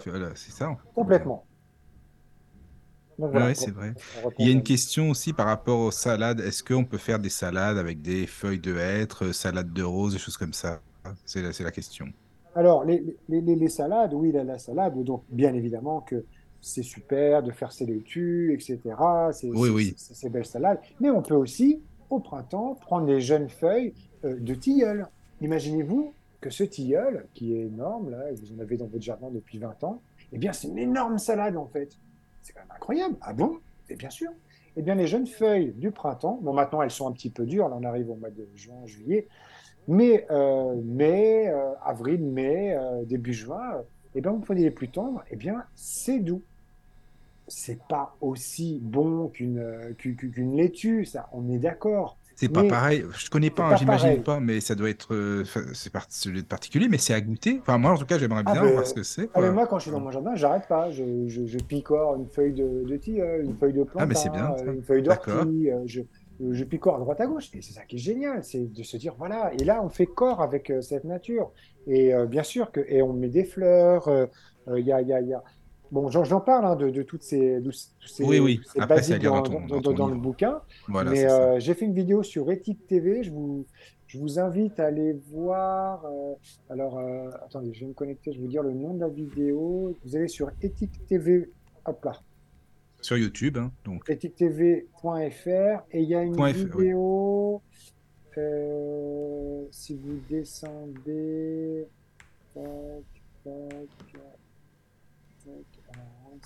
il y en a beaucoup des vidéos sur le site. Alors voilà, c'est dans Acteurs et Actions Éthiques, c'est la 2e playlist et c'est la 4e à droite, la 3e à droite, Cueillette et cuisine de plantes sauvages. Et ça, c'est une vidéo magnifique qui dure pas très longtemps, qui dure juste 9 minutes. Et là, je vous emmène aux côtés de Bernard Bertrand, qui est dans mon film aussi, hein. Lui, c'est un spécialiste des plants sauvages, spécialiste de l'autonomie. Il a créé une maison d'édition. Il y a plein de ses livres que je mentionne dans mon livre, qui s'appelle Terran Édition, c'est le nom de sa ferme. C'est un homme extraordinaire. Et là, je vous emmène pendant 9 minutes à ses côtés, en immersion, juste à côté. Et il va avec son ciseau, il part de chez lui, hop, avec son panier, on le suit, il cueille toutes ses plantes. Tac, ça consoule, ça bourrage, c'est je sais plus exactement toutes les plantes. Et puis après, on arrive dans sa cuisine, on le suit, et là, il fait sa grosse salade. Et après, il fait des beignets de consoude. Alors la consoude, c'est une plante extraordinaire. Vous l'intégrez, un pied de consoude dans votre jardin, après, elle va proliférer. Donc, très brièvement, c'est une plante fixatrice d'azote, donc qui va enrichir vos sols, qui prend l'azote atmosphérique, le diazote atmosphérique, qui est fixe par ses racines et par toute la vie microbienne, l'azote dans son sol qui va fixer votre azote. En plus, ça s'appelle consoude parce que si vous blessez, vous faites un cataplasme de consoude, ça consoude vos tissus, quoi. C'est extraordinaire. On ne s'arrête plus. Quand on s'intéresse à la nature, on ne s'arrête plus. C'est vrai qu'on peut tout... La nature, c'est tellement vaste. C'est tellement géant. On est fasciné par des fusées spatiales, par des trucs comme ça, alors qu'on devrait être fasciné par ce qui se passe. Ah oui, c'est vrai. Et en fait, Et en fait, à un moment, vous allez voir dans cette vidéo que j'adore, il prend deux feuilles de consoude qu'il met face à face. Là, il fait une petite chapelure avec de la farine, un jaune d'œuf, sel, poivre, et il trempe ces feuilles de consoude et il les fait frire. Et après, il met un petit zeste de citron. Et là, vous mangez ça, couteau fourchette. Vous avez le sentiment de manger un filet de sole, quoi. Ah oui, c'est dingue ça quand même. Extraordinaire. Ah oui. Le goût est absolument à tomber par terre. Ah oui. Ah mais et lui il fait plein de stages comme ça, c'est phénoménal. Et tout ça, ça ne descend pas de là-haut, quoi. Je veux dire, c'est en train de monter du bas pour remonter vers le haut. Normalement, ça devrait être nos dirigeants qui devraient nous enseigner tout ça, ça devrait ruisseler. Mais non, c'est nous qui faisons le travail de remonter toutes ces infos. Et mais grâce au système, parce qu'on va dire ouais mais t'es un écologiste, mais arrête, t'es sur YouTube, machin. Mais au contraire, j'utilise leur système, mais par contre je ne monétise pas mes vidéos, je ne veux pas recevoir d'argent de Google, je ne veux pas qu'ils me donnent de l'argent, je veux rester maître et je ne veux pas être piloté par l'argent. On me dit oui mais tu devrais monétiser tes vidéos, là t'as des vidéos qui font 500, 600, 700 000 vues. Je dis non, parce que si je monétise mes vidéos, je pervertis mon message que je vais aller vers l'argent. Je dis, tiens, j'ai touché 300 € avec cette vidéo, donc je vais refaire un sujet sur ça. Donc, je vends mon âme au diable. C'est pas ça le sujet. Ma mère, elle ne comprenait pas. Pourquoi tu fais une chaîne gratuite, etc., machin. Eh bien, grâce à cette chaîne, ça m'a amené vers Louis Fouché, ça m'a amené vers le premier livre qu'on a fait ensemble, ça m'a amené vers mon film, mon métrage, ça m'a amené vers ce livre, L'Esprit permaculture, ça m'a amené vers toutes ces découvertes extraordinaires qui valent plus que tout l'or du monde. Donc voilà, les plantes sauvages, bien évidemment, et je vous encourage vraiment. Et en plus, ce qui est extraordinaire, je finirai là-dessus, c'est que les plantes sauvages sont plus riches nutritionnellement, donc sont plus rassasiantes. Donc vous avez moins besoin d'en manger. Tout de suite, c'est tellement plus de nutriments, tellement plus puissant, que voilà, vous êtes vite rassasié. Et dans ce livre, dans l'esprit permaculture, je vous apprends aussi un truc extraordinaire, c'est comment faire votre thé. Du thé avec des feuilles de ronces, c'est exactement au niveau du goût, hein, comme un thé vert. Et ça, ah oui, c'est pareil. Ah oui, d'accord. Mais c'est dingue, c'est dingue. Et là, y a tout ce qu'on dit mauvaise herbe, ça n'existe pas. La seule mauvaise herbe, c'est le bien-être humain. C'est la seule. Et toutes ces orties, toutes ces ronces, moi je vous dis dans ce livre, tout ce que vous pouvez en faire, c'est extraordinaire. On parlait de compost, la ronce, en la broyant, c'est un excellent accélérateur de compost. On peut faire du thé de ronce. Ça crée des mûres qui sont des fruits pour les oiseaux. Comme ça, les oiseaux vont moins venir picorer vos fruits, etc. D'accord. Mais merci pour la réponse, hein, pour Florence. Voilà. Il y a une question aussi, parce que tu dis qu'on peut garder également les épluchures, par exemple, de légumes, le marc de café, tout ça. Donc ça, c'est pareil. Totalement. Les gens ne savent pas forcément. Il faut, Et alors c'est-à-dire que nous, à la maison, tous les déchets verts de cuisine, tout ce qui n'est pas cuit. Normalement, il ne faut pas mettre au compost ce qui est cuit. Alors, je ne sais pas, peut-être qu'il faudrait faire un deuxième, j'en sais rien. Mais bon, nous, on a des poules, on leur donne des restes. On a maintenant un petit chiot qu'on vient d'avoir, donc elle va avoir aussi un petit peu des restes. L'idée, c'est de rien jeter, vraiment. Alors, tout ce qui est déchets verts, après, vous pouvez mettre au compost. Moi, ce compost, je fais comme ce qu'on disait tout à l'heure, une lasagne avec le fumier de mes poules. Quand je change la litière de mes poules, je le mets sur mon compost. Et moi, pour tout vous dire, quand je vais uriner, je préfère aller uriner sur mon compost plutôt que d'uriner dans les toilettes. Parce que là, aujourd'hui, je suis locataire dans la maison où je suis et c'est encore des toilettes polluantes à l'eau, quoi. Donc, je préfère aller uriner sur mon compost qui apporte de l'azote, c'est de l'azote, et ce qui accélère la décomposition de mon compost.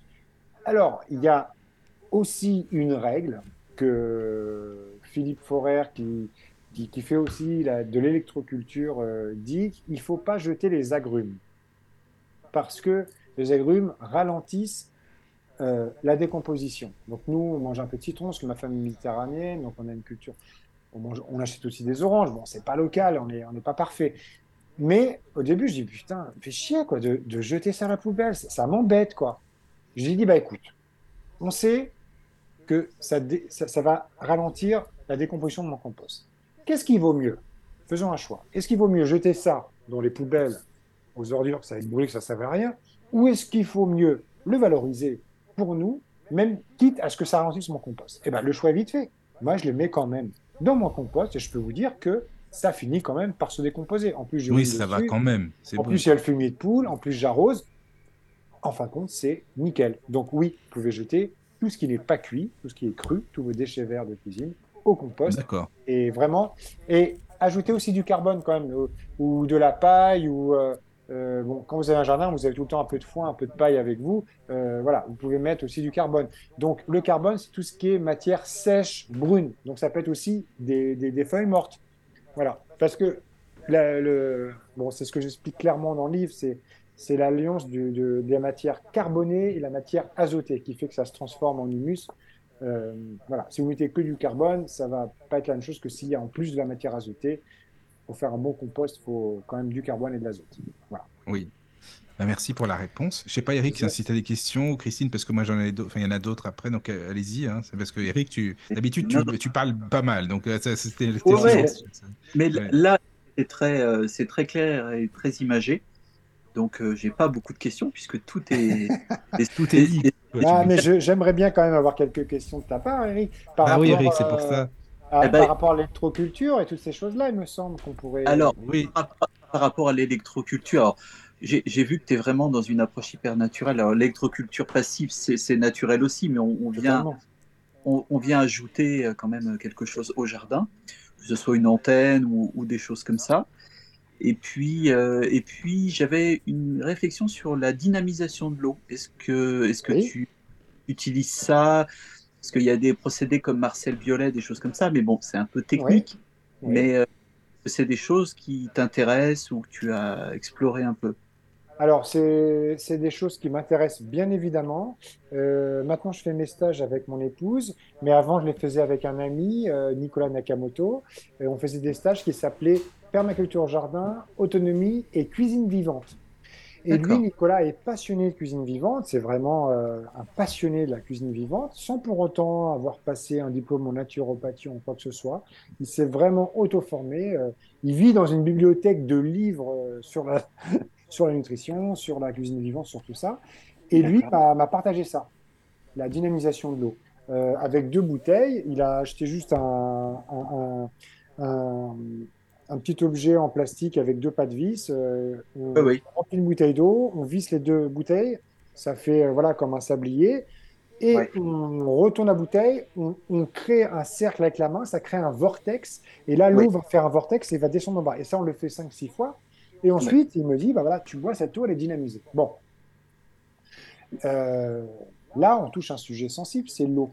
Et vous savez, Luc Montagnier, le célèbre prix Nobel de médecine, Luc Montagnier, qui a pris la parole pendant le Covid, qui a découvert le VIH et qui a dit « Mais qu'est-ce que c'est que ce virus qui a, il est bien placé pour le dire, qui a une souche de VIH, qui a 2 souches dont Moderna on les brevets, qu'est-ce que c'est que ce truc ?»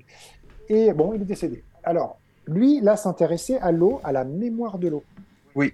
Et en fait, il est en train de créer un laboratoire en Suisse sur la mémoire de l'eau. Et quand même, je me dis, mais attends, l'eau, ok. Par exemple, un vin, si je l'oxygène, il est meilleur, il a plus de saveur. Le thé marocain, il le tire comme ça, il l'oxygène, vous savez, le thé marocain, on le met au-dessus de la tasse et on lève, ça mélange, mais ouais. ça relève aussi des choses. Moi, dans ma mare et dans ma serre, j'ai en permanence une petite pompe qui prend l'eau d'en bas, qui la lève et qui la fait tomber. Donc, c'est un circuit fermé, mais il y a tout le temps une petite fontaine. Ça réoxygène mon eau. Donc, moi, je me dis, le fait de dynamiser mon eau avec le vortex, bon, ça doit certainement avoir un effet positif. Après, je me rends compte que si on met une carafe d'eau dans une pièce où le couple est en train de se séparer, de se chamailler avec des mots très violents, etc., la structure de l'eau va avoir une certaine structure. Mais oui. si je mets une carafe d'eau à l'autre bout de la maison, dans une pièce, ou sur ma platine vinyle, je lui sors la BO du film... que j'écoutais tout à l'heure, je ne sais plus lequel, quoi, un truc hyper beau, Out of Africa, eh bien, la structure de l'eau va être différente. Donc finalement, quand on parle de vie, cet élément qui est probablement l'élément que nous on peut voir ou palper le plus surprenant est l'eau. Qu'est-ce que c'est que ça ? C'est comme disait Bruce Lee, quand on met de l'eau dans un verre, l'eau devient verre. Quand on met l'eau dans une bouteille, l'eau devient bouteille. Be water, my friend, quoi. Deviens de l'eau, adapte-toi, en fait. Et moi, je suis très intéressé par l'eau. Eh bien, moi, je pense, à mon petit niveau, que bien évidemment, que ça doit dynamiser, que ça doit porter quelque chose, ouais. En plus de la filtrer, de la dynamiser. Et après, que ce soit vrai ou que ce soit placebo, de toute manière, notre corps est un élément qui s'auto-guérit, mais qui aussi peut se rendre malade. Donc, si je filtre mon eau, même s'il y a encore des produits chimiques, si je la dynamise, et si je la bois avec conscience en me disant qu'elle est propre, dynamisée, je suis sûr que ça a un effet positif sur mon corps. Parce que j'envoie cette information à mon corps. Donc voilà, pour moi, je ne sais pas si je réponds à ta question, pour moi, j'y crois. J'y crois par des phénomènes physiques que je vois, qu'on ressent à travers un vin qu'on va faire tourner dans le verre. On la connaît, cette technique de faire tourner le verre avant de le boire. Bon, bah, finalement, c'est l'élément liquide, on le dynamise. Après, il y a tout un tas. Hein, je t'invite à regarder les travaux de Marcel Violet. Oui, oula, on en a parlé. Ouais. Voilà, il avait recréé l'eau d'orage et qui s'était aperçu que simplement, par observation, quand il y avait de l'orage, eh ben, les plants poussaient plus vite. Voilà, les salades montaient. Enfin, il y avait tout un tas de choses. Et que quand il y avait une pluie d'orage, cette pluie d'orage avait un effet sur le jardin. Donc il a retravaillé ça. Bien sûr. Et là on arrive vers le magnétisme, on arrive vers l'électroculture dont tu parlais, qui est simplement, par exemple, c'est une personne que j'aime beaucoup parce que c'est quelqu'un qui aime les personnages. Moi j'aime les gens authentiques qui sont eux-mêmes, qui ont un fort caractère. Ben, c'est Philippe Forer, cet Irlandais. Donc je suis en contact avec lui depuis un an et demi. On discute pour essayer de se voir, etc. Et donc c'était le jardin du Galles, je crois. Je ne sais plus comment ça s'appelait son jardin. Il y a plusieurs vidéos. Il y a même un DVD qui a été fait sur lui. Donc c'est un personnage très impressionnant, quoi, avec une espèce de coiffure comme un nid de cigogne tout blanc sur la tête. Le gars, il déambule avec un petit maillot de bain dans son jardin parce qu'il explique qu'il a un panneau solaire, qu'il a besoin d'être connecté avec le sol en étant pieds nus dans son potager. Et son jardin, c'est juste extraordinaire, quoi. C'est un jardin, une abondance pas possible. Et lui, là où je me retrouve en lui, c'est qu'il n'a pas spécialement étudié des trucs scientifiques, etc. Il fait confiance à son instinct. Il avait juste vu que ce qu'avaient dit des scientifiques, c'est que... au pied d'un certain magnétisme qui peut être géré par, je crois, alors je vais peut-être dire des bêtises, mais il faut vérifier, mais c'est une tige en acier avec en haut comme une antenne en cuivre et acier, eh bien, au pied de ça crée un champ magnétique à sa base. Et ils se sont rendus compte que les plantes poussaient plus au pied simplement de cette antenne physique. Le fil de fer galvanisé, ouais. Est en acier ou bien en cuivre, et c'est vrai que ça fait un effet pile, la différence entre les métaux. Enfin, bon, c'est un effet physique, hein, ça capte les électrons. C'est un effet physique, et c'est ce que tu dis par rapport bien à l'orage. Voilà, forcément qu'il y a de l'électricité, il y a un champ magnétique, etc. Donc moi ça j'y crois, je ne l'ai pas expérimenté. Moi j'aime vraiment que dans mon jardin il n'y ait que de la matière naturelle. Mais peut-être que je vais expérimenter, parce que c'est pas non plus... Moi j'ai un problème, moi je travaille beaucoup aussi quand même l'esthétisme de mon jardin. J'aime, déjà il n'y a pas de trucs carrés, etc. C'est plein de chemins, c'est très sillonnant, il n'y a pas d'impasse. Je mets des fruitiers dans les zones potagères, quoi. Et j'aime cette esthétique parce que ça me fait beaucoup de bien. Et de voir des barres en acier dans mon jardin, je ne sais pas, mais j'y viendrai quand même. J'y viendrai quand même parce que j'aime expérimenter. Pour moi, mon jardin, c'est un terrain de jeu. Ça peut être des barres de bois avec un fil qui se torsade dessus. Ça d'accord. Créer cette histoire. Peut-être alors dans un arbre, peut-être mettre. Je sais pas. Ok. Oui. Pourquoi pas. C'est super. Mais en tous les cas, moi je crois dans cette collaboration, cette alliance avec les éléments naturels au sens holistique. C'est-à-dire qu'il y en a plein qui ne croient pas, par exemple, de jardiner avec la lune. Moi, j'y croyais pas trop. J'allais te poser la question, Stéphane. Tu vois, finalement, j'allais y venir. Voilà, vois, c'est ça. Les anciens parlaient naturellement. De ça. Voilà, bah, c'est ça, ici, c'est ça. Moi, dans ma campagne natale, là, tous les anciens jardiniers avec la vigne. Exactement. Là, j'ai commencé à demander à... Parce que là, moi, je suis en train de référencer des jeunes paysans extraordinaires qui ont tout compris, qui, eux, reprennent la ferme de papa, la convertissent en bio, mais il est hors de question de vendre toutes les céréales à la coopérative. C'est de la transformation, donc investissement dans des presses à huile, dans des moulins à farine, et dans des machines à faire de la pâte, etc. Et les mecs, ils expérimentent à fond. Ils font des produits extraordinaires et ils gagnent très bien l'argent. Et je lui dis, tiens, Antoine, puisque c'est la nouvelle génération des paysans, et ils sont curieux d'expérimenter. Et c'est ça, parce que les paysans qui faisaient tout le temps la même chose, ça ne va plus, quoi. Ça n'allait plus, en fait. Ils sont tous fait avoir, en fait.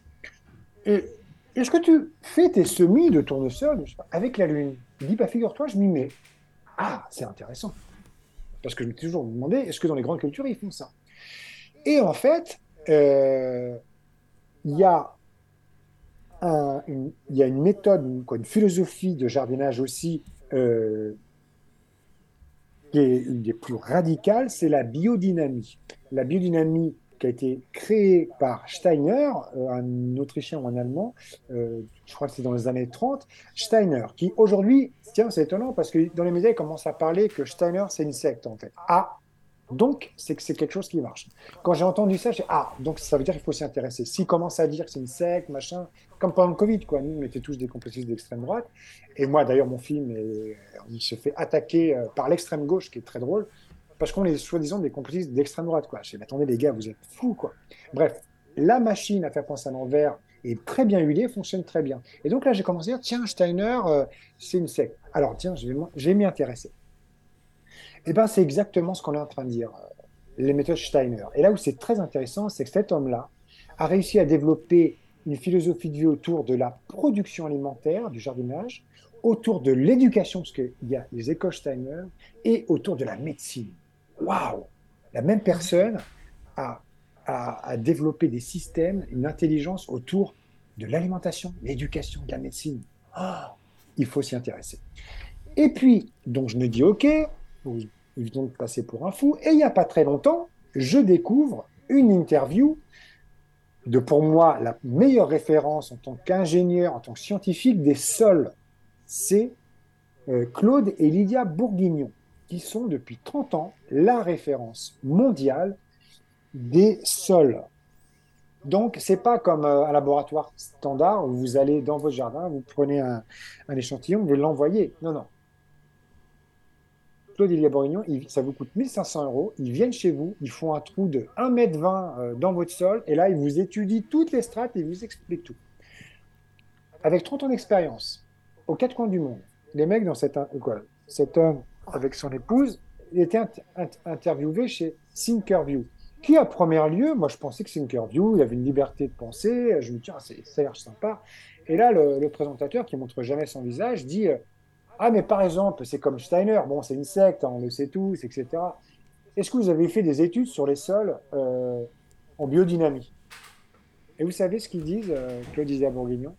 Ils disent, non, on ne se positionne pas, secte ou pas secte, on s'en fout.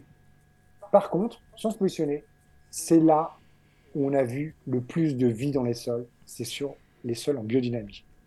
Et bien, la biodynamie, c'est quoi? C'est travailler avec la Lune, avec tous les éléments naturels. C'est une approche totalement holistique de la nature. Et moi, je vous encourage tous, auditeurs, tous à vous intéresser à la biodynamie et à toutes ces choses-là naturelles, parce que ça fonctionne, et même très bien, quoi. Et là, maintenant, je vais bientôt faire une vidéo à côté, là, parce que à 5 km, là, j'ai des vignerons qui, depuis 2014, font un vin extraordinaire en biodynamie. Ils ont plusieurs cépages. La bouteille de vin est à 15 €, mais je peux vous dire que j'ai goûté.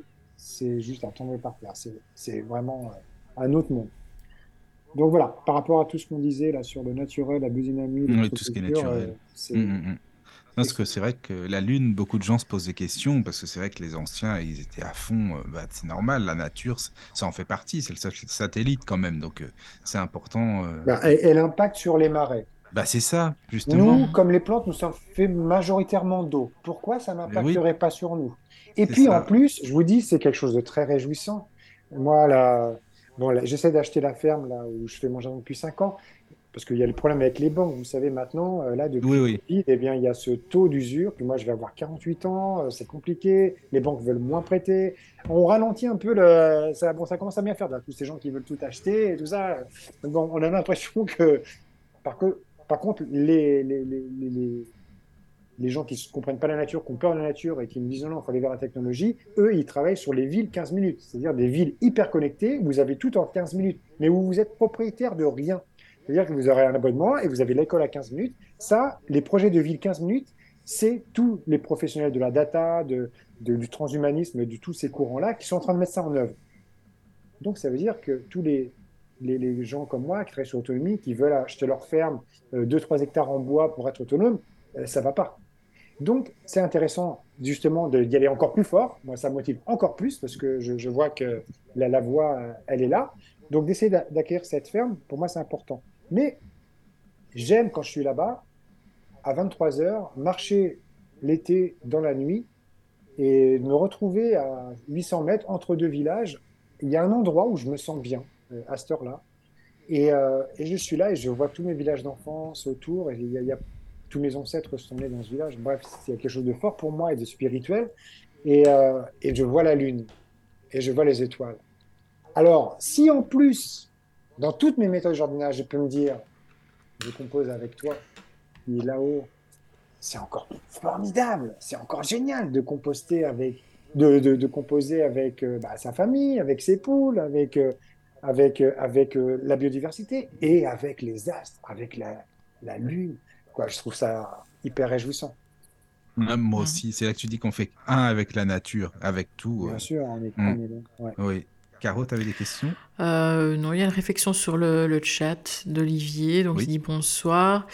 Ben, c'était par rapport à tout à l'heure. Ce n'est pas dans leur intérêt non plus que nous ayons nos propres plantes médicinales. Ah bah ça, c'est sûr. Forcément. Bien sûr. Ouais. Et en plus, alors ce qui est génial, il y a un truc formidable, mais qui porte à confusion dans la permaculture, c'est le non-agir. Alors, le non-agir, c'est quoi ? Il y a beaucoup, moi, je vois des gens qui disent « Ah, mais je vais faire le stage en permaculture avec toi parce que je ne veux plus travailler dans le jardin. » Ah, je sais non, ça, c'est parce que tu as entendu parler du non-agir. Alors, en effet, comme je vous disais tout à l'heure, C'était quoi la question, pardon ? J'ai oublié. C'était une réflexion que ce n'est pas dans l'intérêt des gouvernements. Voilà, sur les plantes sauvages. Oui. Voilà, ouais. Et bien, forcément que moi, mes mares, aujourd'hui, c'est le non-agir. Puisque quand il pleut, ça remplit mon grand bac. Ensuite, naturellement, ça remplit par du low-tech, ça remplit ma deuxième mare, ça remplit etc.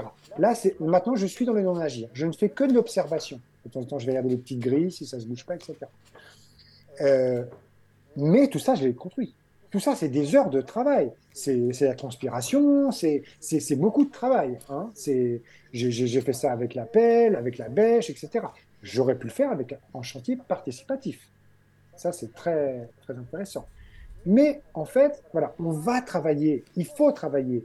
Mais une fois que la mare est en place, c'est terminé. Une fois que vous affruitiez en 5, 10 ans, c'est terminé. Il y a juste la portée de vue. C'est le non-agir.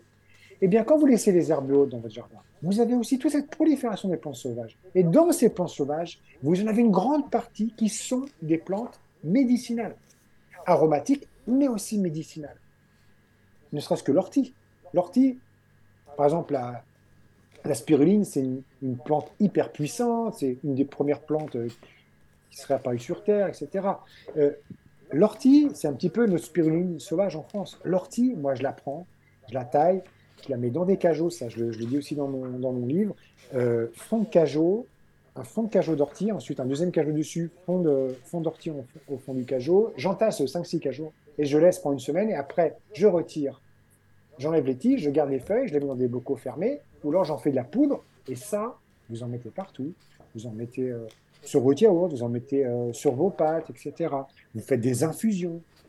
Et bien alors là, vous envoyez des nutriments extraordinaires. L'ortie, c'est une mine d'or nutritionnelle, c'est une bombe riche en vitamine C, en fer, en protéines. C'est une plante extraordinaire, et vous n'avez rien à faire. Elle est là. Vous coupez juste, il ne faut pas l'arracher avec les racines.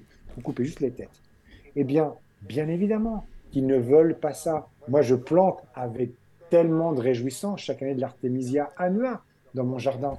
Et vous laissez juste un plant d'artémisia annua monté, vous allez avoir des milliers de graines. C'est encore pire qu'une salade qui va vous faire 500 graines.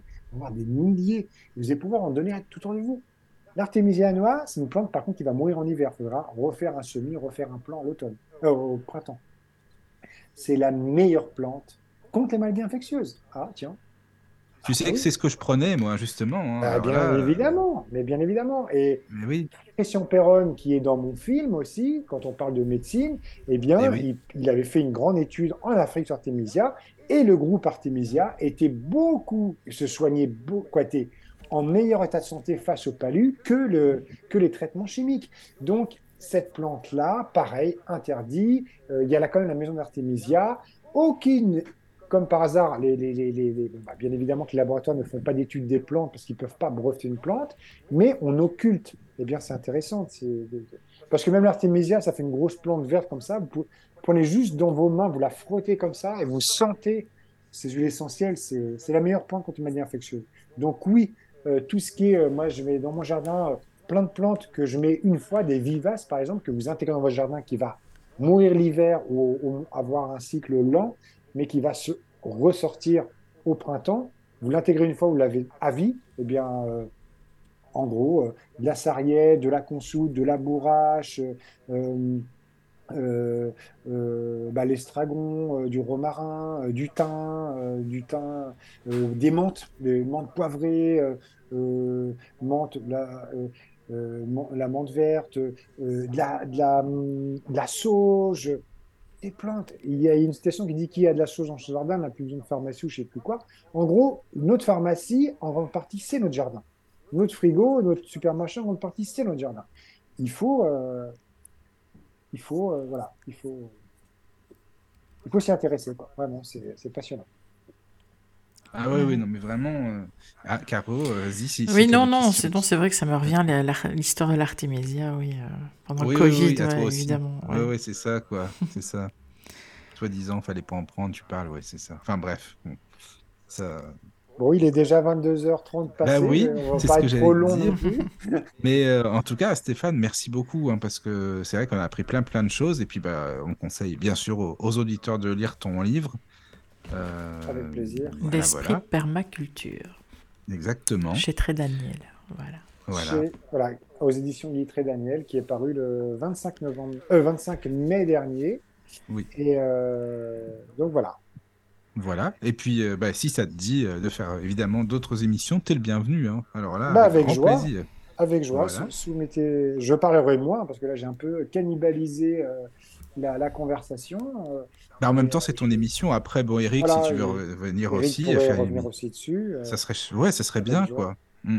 Ça serait intéressant qu'on fasse ça. Donc, le livre, c'est L'Esprit permaculture, donc sans fiche pratique pour passer à l'action, mais il y a quand même 3 mots que je tenais à mettre sur la couverture autour de ma photo, c'est autonomie, santé et liberté.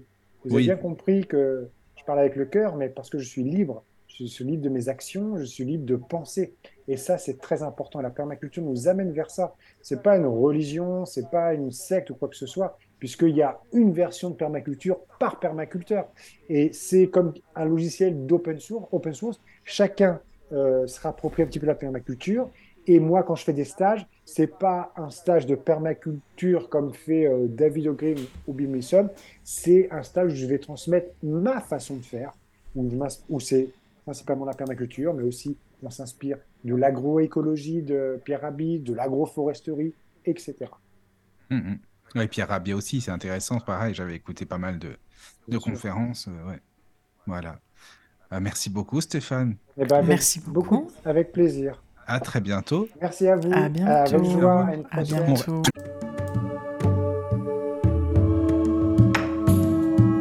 Bienvenue sur la radio du Lotus. Avec Caroline et Mickaël. La radio du Lotus, on l'écoute partout dans le monde.